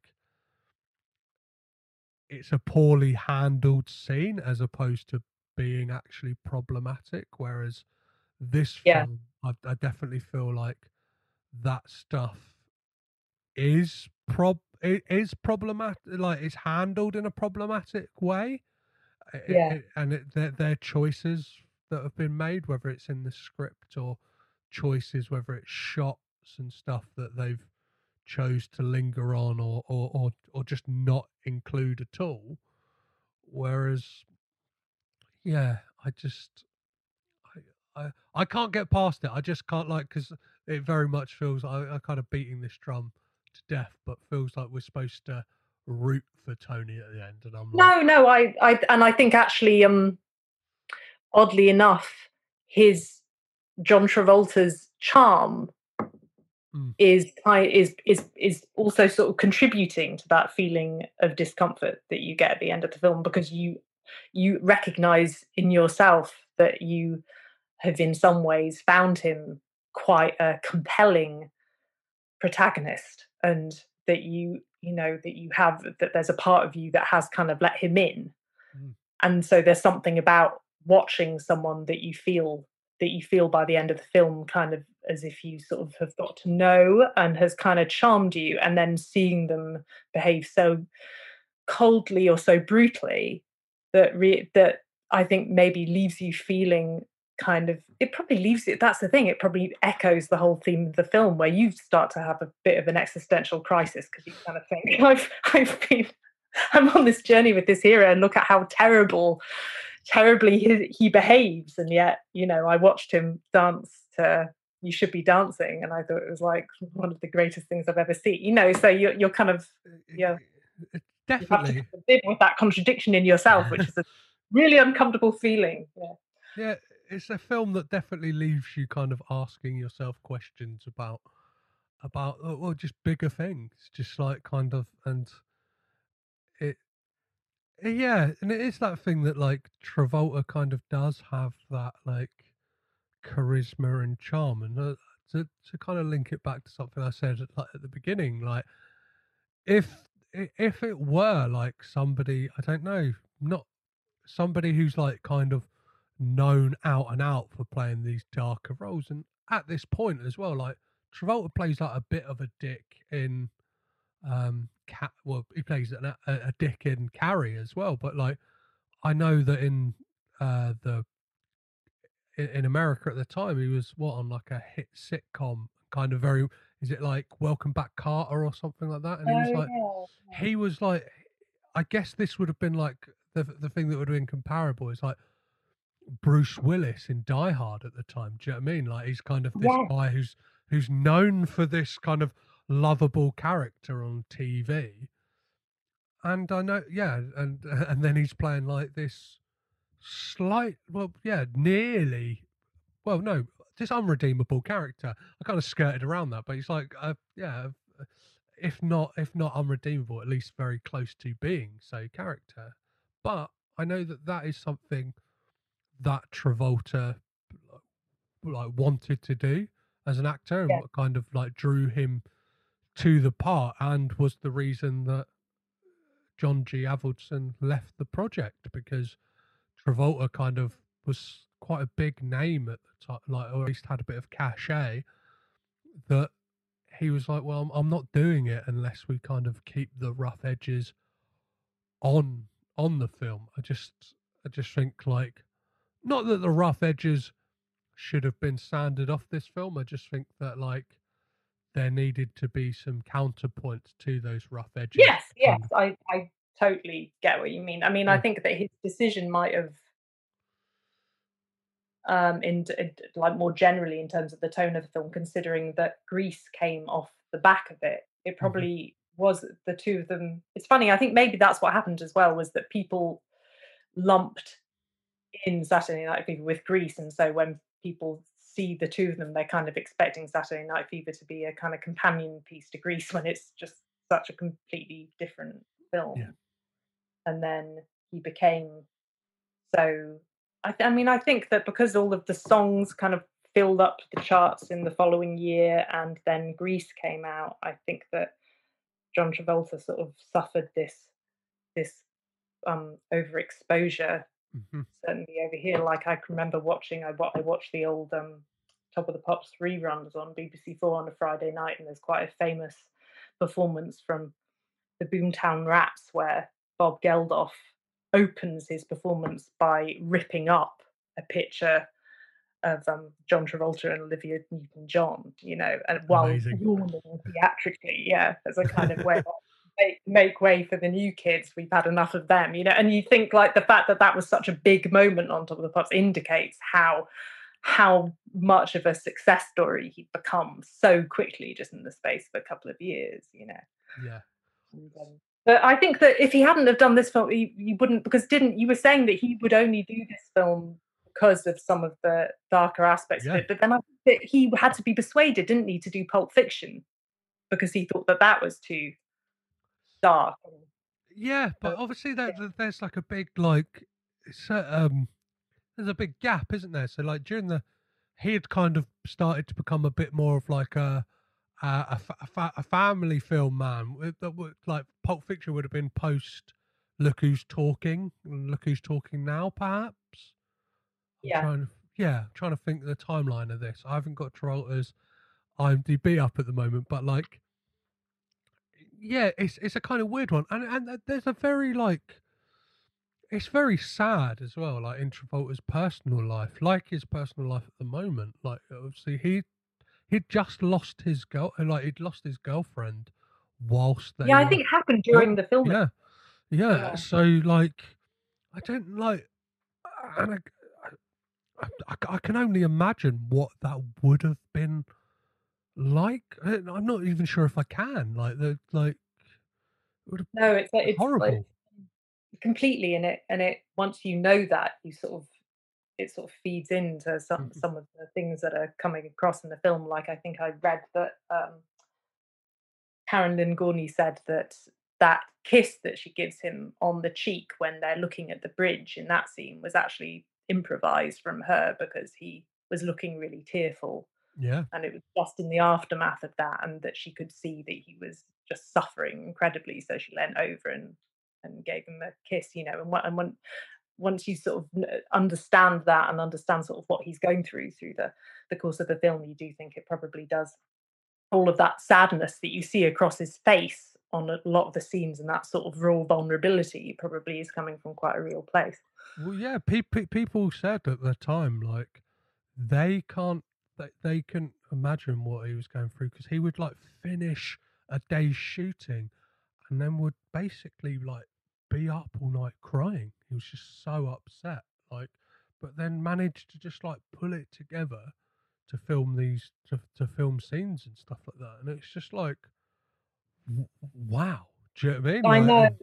It's incredible, isn't it? Like I, I read um, an account, I think that Andy Warhol had written in one of his diaries or something about how he'd been on a on a plane, the same plane as John Travolta, and he just kept noticing that John Travolta sort of kept going into the loo and coming back and looking sort of, you know, his eyes sort of filled with tears, and he didn't know what was going on with him. And then it was only afterwards that he read that his partner had died, you know. So obviously he was he was coming back from from being with her and and yeah it's just it's uh, like the professionalism that you Mhm. know people people have to kind of exert on in in these kind of situations is is extraordinary really and there's something about the the kind of um the way in which he he throws himself into this role you know and kind of the way he executes it with that all kind of going on in the background is yeah it's a really remarkable thing Yeah. Well, is there anything in the film that we've missed? Is there any of your favourite scenes that we haven't, or points that we haven't talked about? Um, I think I think we've we've pretty much we've gone over a lot of it, haven't we? I mean, it's it's just so it's so filled with with incredible things, and um, oh yeah, and David David Shire, who we're who we're talking about, yeah, his um that that was that was something he does a, a piece of music in it called Manhattan Skyline, and you hear it in one of the one of the rehearsal scenes.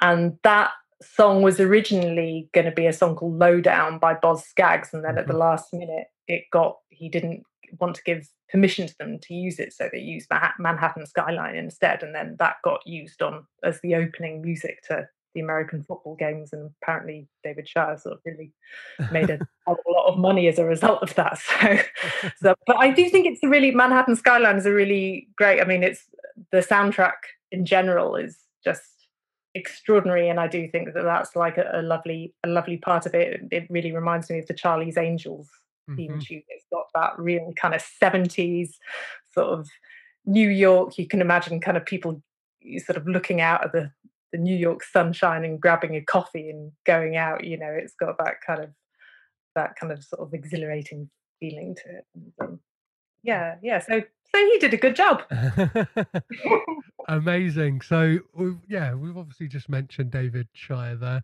So, let's talk about some Coppola connections. Could you find any weird and wonderful connections between this film and the Coppola family? I could so.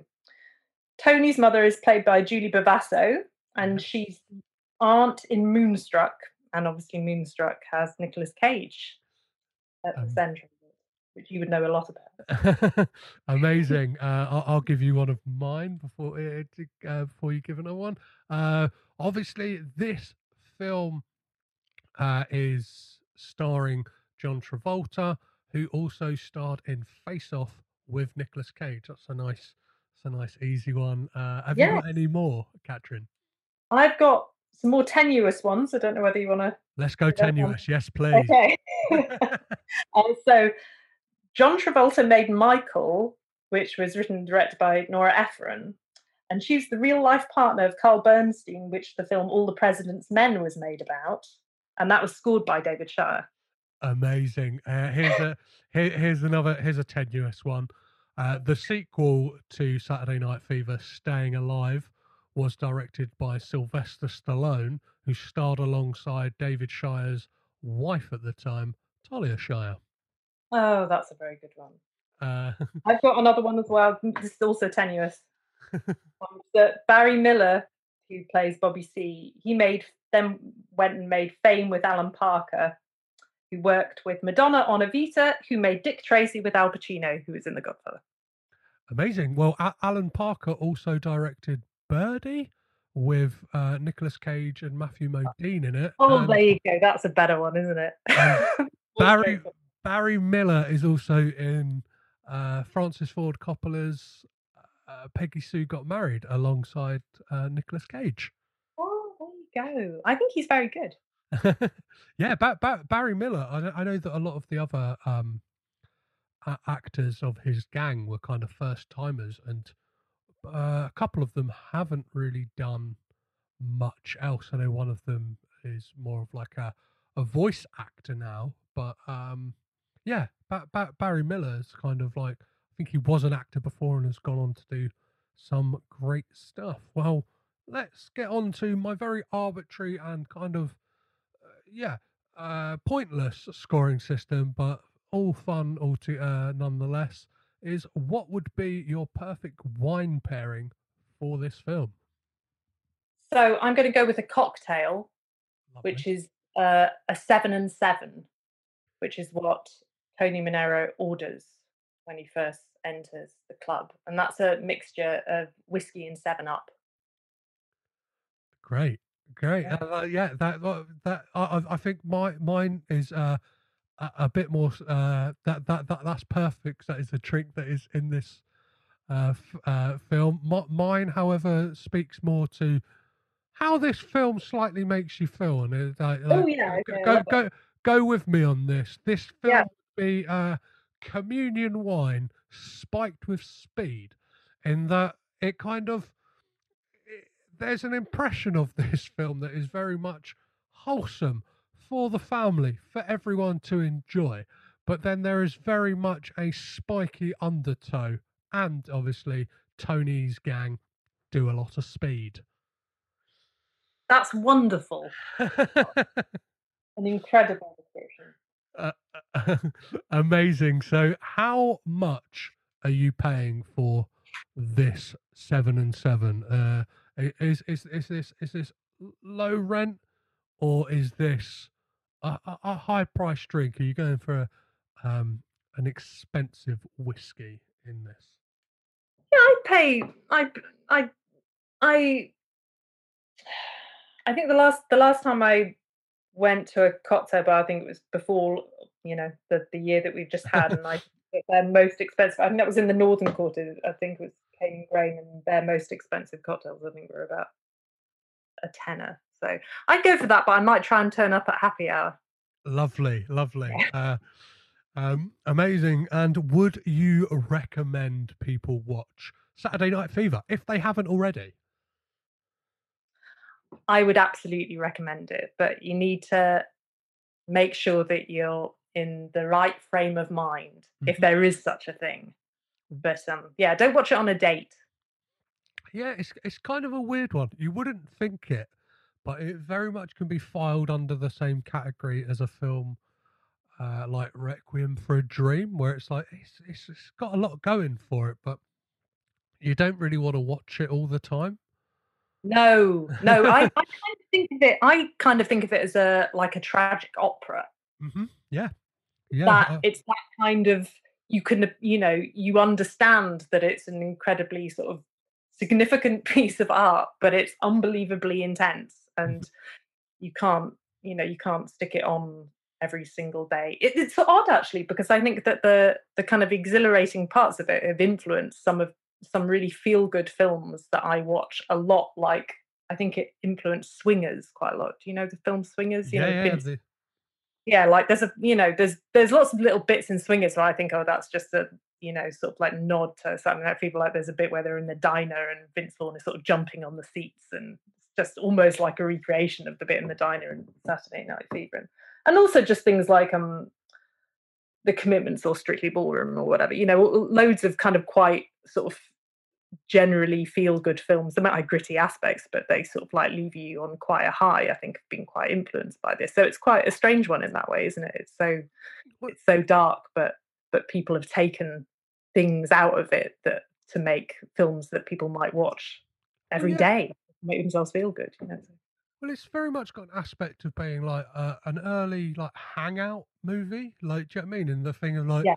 it's not so much like like do you know what I mean? It's got a very loose plot of like them uh, entering the competition, but then even that kind of starts to like drift off into the background as more and more things get um like brought into it and Yes, I completely. d- you, yeah, you can even see like a kind of lineage between Saturday Night Fever and something like fa- Fast Times at Ridgemont High, or even like Dazed and Confused, where it's this kind of like, do you know what I mean? People just going about and kind of dropping in on these different aspects of people. But obviously, this film is just, yeah, it was made in the 70s, so it kind of has to have like a, a bleakness to it that the 70s seems to just exude all the time. Do you know what I mean? To bring it back to Rocky once more, it's it's, Yeah. it's it's a kind of like uplifting underdog story where the underdog loses at the end of Yeah. the film. Do you know what I mean? Uh, so um, And I can completely see why Travolta wanted him for like really persuaded him hard to do Pulp Fiction because there are bits in Pulp Fiction where you, I mean, as well as the dancing scene, which is obviously, know, but but as you say, that that thing of kind of dropping in on different people who are going through sort of different things, all of which are kind of equally grim. There are aspects of that in Pulp Fiction, aren't there, as oh, well? Yeah, So you can really see why he was like, "You you've got to play this role. I've got this is vital." So let's move on to again a question that is well, probably close to unanswerable, but uh, which Coppola family member would you keep? But in doing so, you get rid of the filmography of every other family member. Well, I know that you're going to be you're going to be very cross about this, but I'm going to keep David Shire because I want to keep Saturday Night Fever. No, I'm not cross at all. I like I, I, I, I come on with uh, no judgment. I, know- I know a lot of people expect me to just want them to say Nicolas Cage all the time. I know. I'm not. I'm not like. yeah, I'm not like a devotee of like I'm I'm I'm more of like a kind of social scientist looking at a fascinating actor as opposed to uh, a card carrying flag waving Nicolas Cage like can do no wrong fan. Yeah. yes. No, I, I understand the distinction, and it's just also this film, um, because I'm a I'm I'm a I'm a sort of a pop music fanatic, Mhm. and if you take away Saturday Night Fever, you take away sort of one of the the sound. If you if you get rid of the soundtrack, you you take away a, a really kind of vital cog in the pop music canon. Mm. And I need it to be there. I need it to remain forever. so Yeah, I, I guess you kind of really just get rid of how like needle drops are used in films as well, and kind of yeah, completely. this would have probably been the first instance of the soundtrack being just as big or even bigger than the film itself like with the there's kind of and, and now that's kind of commonplace right like a lot of the times Yes. like so you look at you look at something like guardians of the galaxy i don't think you've got a soundtrack like that if you don't have um saturday night fever to kind of pave the way for for doing that No, I think I think that's I think that's really right. Perfect. So, are the Coppolas the greatest film family of all time, Katrin? Well, because we're talking about Saturday Night Fever, Mhm. I'm going to make a case for the Gibb brothers being the greatest film family of all time. I okay, okay. That is a that that that that that's perfectly fine. Uh, I do believe that you're you're wrong, but from hearing your uh, he- he- he- hearing obviously being a uh, Well, the thing is, in, we were talking we were talking about Grease, and the the title track from Grease, which is the best song in Grease, I think, is also a Gibb Brothers track.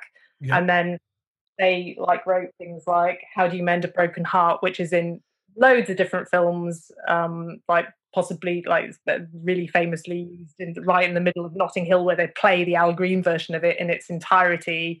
And yeah, and it fit their their music has touched so many different artists and different films, and it's just sort of like sprawling all over the place. And also, they didn't get nominated for an Academy Award for the Saturday Night Fever soundtrack, which I'm I continue to be angry about. So on that on that basis, I would also like to nominate them.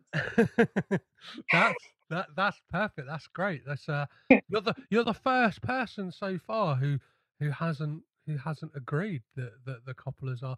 I, I, I guess it's kind of almost slightly a redundant question because it's like how many other families have like so many legs in the in- Yeah, it's very difficult. It's very difficult to contend with them, even if you're like going into Jamie Lee Curtis's family or anything. It's still quite hard to, com- you know, to compete with the Coppolas. I think, really, isn't it? Yeah, uh, they they've kind of they've very much like gone. We got something for everyone. Do you know what I mean? It's like, we, we've got, we've got Wes Anderson movies and we've got straight to DVD Nick Cage movies, all in the same family. So it's like, take a pick, like take a pick what you want. No, no, completely, completely. No, they they are incredible. They are incredible.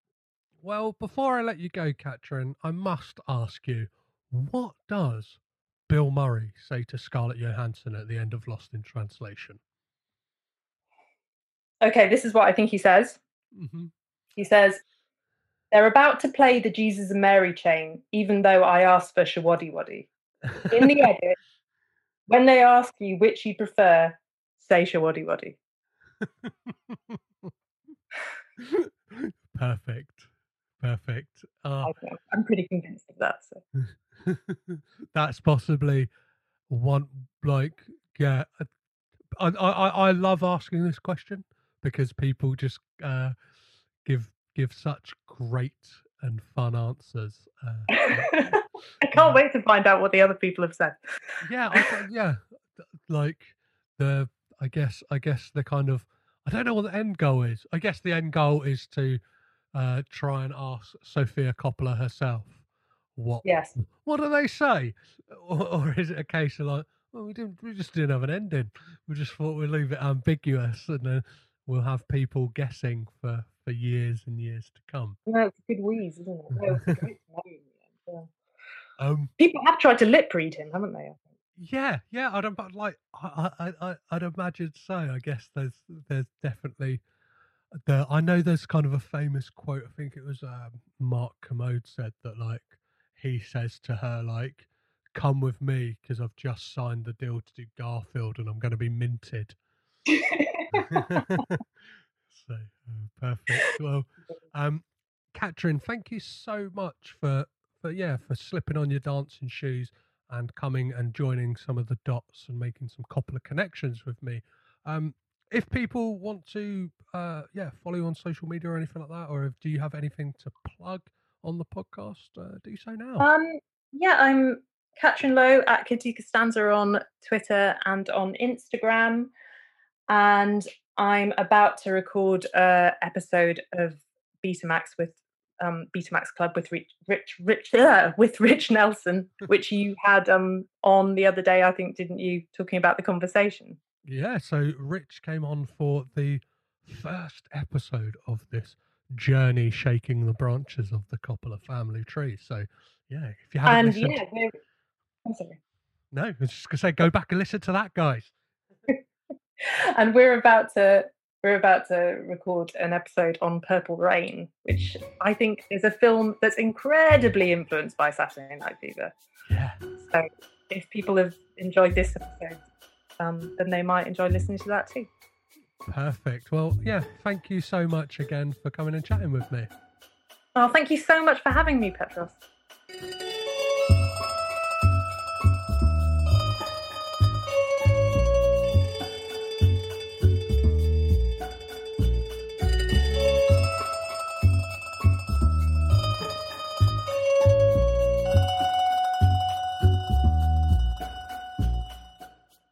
Thank you very much, guys, for hitting the discotheque with myself and Katrin. If you feel like we missed anything or we got anything wrong, please don't hesitate to get in touch, which you can do on Twitter, Instagram, Facebook, and Letterboxd, all at Caged In Pod. Or you can reach us via email, which is cagedinpod at gmail.com. Just a heads up that the Prince Charles Cinema have tickets on sale for Francis Ford Coppola's Apocalypse Now on a beautiful 35mm print in its original theatrical cut. Obviously, I'm not telling you to rush out and go see it if you don't feel comfortable with everything that's been going on. I totally understand. You just want to sit at home and watch a beautiful Blu ray of it, but if you want to, the option is very much there. As for next week's episode, I'll be joined by the lovely Jeanette Bear from the fantastic Sudden Double Deep podcast to talk about our first double Coppola Connection film, co written by Roman Coppola with an appearance from the one and only Jason Schwartzman. It is, of course, Wes Anderson's 2012 Moonrise Kingdom. If you haven't already, make sure you check out breadcrumbscollective.com where you can check out a whole bunch of other great podcasts all under the Breadcrumbs Collective banner. And if you enjoyed this podcast, make sure you subscribe, rate, and review on Acast, Apple Podcasts, or wherever you're listening to this podcast right now. I've been Petros Patsilivas, your guide through the crazy world of the Coppola family tree. So remember to keep it Coppola, and I'll catch you next time.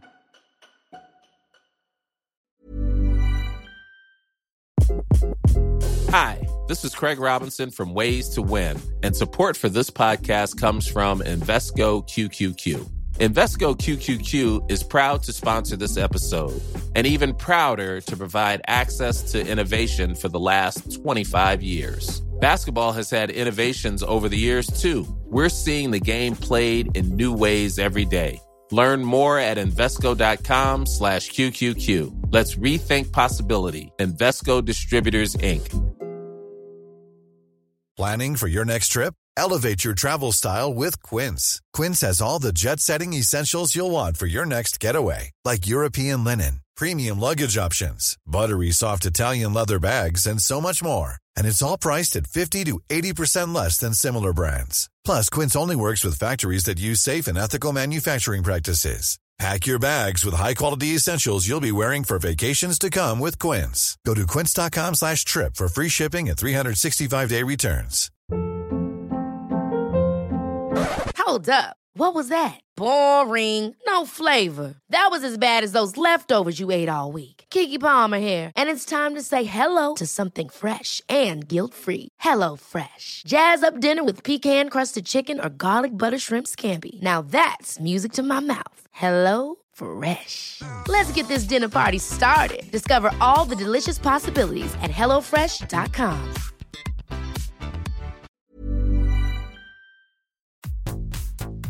This podcast is presented by the Breadcrumbs Collective, home of the Pod Charles Cinecast, Caged In Coppola Connections, A Driptown Limerick, Maine, Franchised, and many more to come. Our shows are all presented ad free and made possible by listeners like you. Please support our shows by subscribing, leaving ratings and reviews, and becoming patrons at patreon.com. If you'd like to learn more about Breadcrumbs, head over to breadcrumbscollective.com. Breadcrumbs. It's more than a podcast network, it's family.